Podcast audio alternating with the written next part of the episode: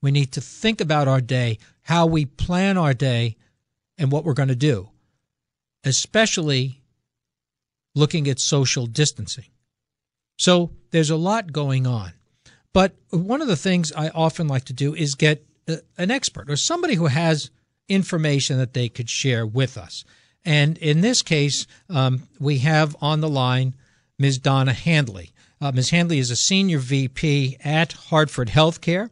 She is also the president of the East Region of Hartford Healthcare, and that takes into account the William W. Backus Hospital and the Windham Hospital. Uh, I uh, had the honor of being a physician on staff at Backus Hospital uh, for 29 years in full time private practice. I am still a member of the medical staff, and, and I thought it's worthwhile t- to get her take on things. Uh, Donna, welcome to the show. Thank you so much, Tony. It's a pleasure to be with you tonight. So let's talk. How are things going out there? You know, we're here in Hartford, so we've spoken to Hartford Hospital and St. Francis Hospital, but I wanted to get an idea what's it like uh, in my hometown there of Norwich, mm-hmm. Connecticut? Well, Tony, we have been very aggressively in a planning phase to protect our patients, our staff, and our communities. Um, as part of Hartford Healthcare, we have great resources at the system level helping us set policies and bring resources. So we at Backus and at Windham, but in the East region, have enacted um, very rigorous um, visitation policies. As a matter of fact, at 8 o'clock last night, we have stopped all visitors coming in the hospital, with the exception, you know, exceptions for um, new labor and delivery for new newborns, families of patients who are dying or unstable.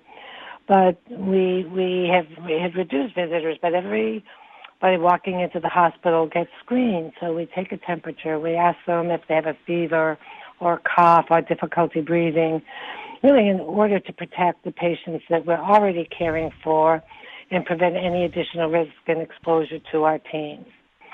We've been busy, busily assessing our capacity um, should uh, COVID-19, or I should say when COVID-19 positive patients um, come to Backus Hospital or Windham Hospital to be patients. So our teams have been looking at staffing and where we can expand critical care capacity, um, ordering additional ventilators and respirators, and making sure that we have all the supplies on hand in order to keep um, patients safe, get the very best outcomes in care. But as healthcare workers, our, our frontline staff are critically important to us and to keeping our communities healthy. So we have a very um, important communication policy, and we're cascading communications to our staff. I think one of the challenges for our communities and our staffs and physicians is the rapidity at which policies are changing and new information is coming and changing the way in which we need to work starting tomorrow, we will be following other um, large healthcare systems, in fact, the whole state of New York, and we will be stopping and postponing all elective surgeries. We will continue to um, provide and perform urgent and emergency care because we need to continue to care for our patients in the community who do not have COVID 19. Oh, absolutely. Uh, I guess, and one of the things I want to get to, and one of the things I always admired at Backus Hospital when I was on staff, everybody's mentioning getting fitted for N95 respirators, mm, and yeah. that was part of every year. Every member, every provider mm-hmm. had to be fitted. Um, so I've already bypassed all of that. In my HR file, they still have my size down. So, you know, and, and that was something Backus did on the cutting edge. Mm-hmm, mm-hmm. Um, one of the things I guess I wanted to ask you about, and you've, you've answered it to some degree, is staff readiness. So are we ready if, if providers go down with the COVID-19, are we ready to back them up? So that's a very important question, Tony. And we have just gone through a process of developing a central staffing office. So our teams have been looking at all of our staff, um, what what is it, what competencies and skill set we have of each nurse, physician, um, therapist, respiratory therapist, imaging therapist. So we have very detailed information, put it in one place, and each day we're assessing if we have folks who are sick, people who aren't here, what our backup capacity is. So that is a very important function. We feel that with the backup and the assistance of our health system, we will be able to move physicians and staff where they are needed to care for patients. So we will be the recipients of additional resources. We have many qualified and skilled physicians and nurses who have administrative roles in our health system.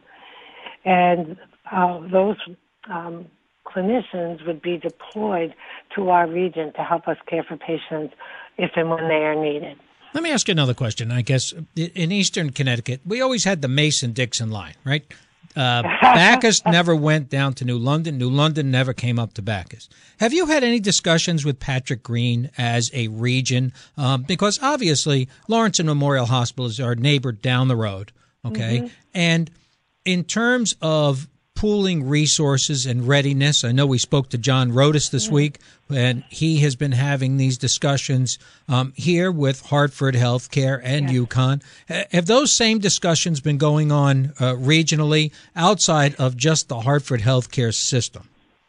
Yes, and uh, also Connecticut Hospital Association has convened all of the hospital presidents to work collaboratively across the state, looking at our policies, looking at our resources, and frankly, looking at how to um, pr- pr- restore and protect our resources so we're using them at the time when they're most needed.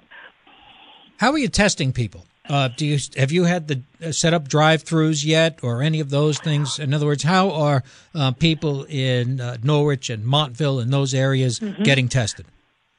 So currently, um, DPH, the Department of Public Health, will be coming to inspect and survey the Backus Drive-Through Testing Center on Friday. We were prepared to go yesterday, but um, we uh, will not be surveyed until Friday. So Friday at 9 a.m., just shortly thereafter, we will begin our drive-through swabbing for concerned members of the community. Where will it be? And so it's in the back parking lot. Okay. For those of you who know the campus, it'd be right behind the old child care center. Sure. Okay. And uh, we have uh, using telehealth, which is a really important um, technology for us to use at a time when we have um, people quarantined. We're using social distancing, and concerned members of our public and community can call Hartford Healthcare. We have a phone number. Uh, where they can call, have a virtual visit with a physician, assess their risk, and if they really um, meet the criteria to be swabbed, they would be registered and a prescription would be entered into telehealth, and then they would be sent to one of our drive-through centers. So Backus is the East Region drive-through center that would be opening, and then those results would be called back to the patient. And for me, if the patient does not have a primary care physician, we will help them get a primary care physician so that those results are also reported to their physician.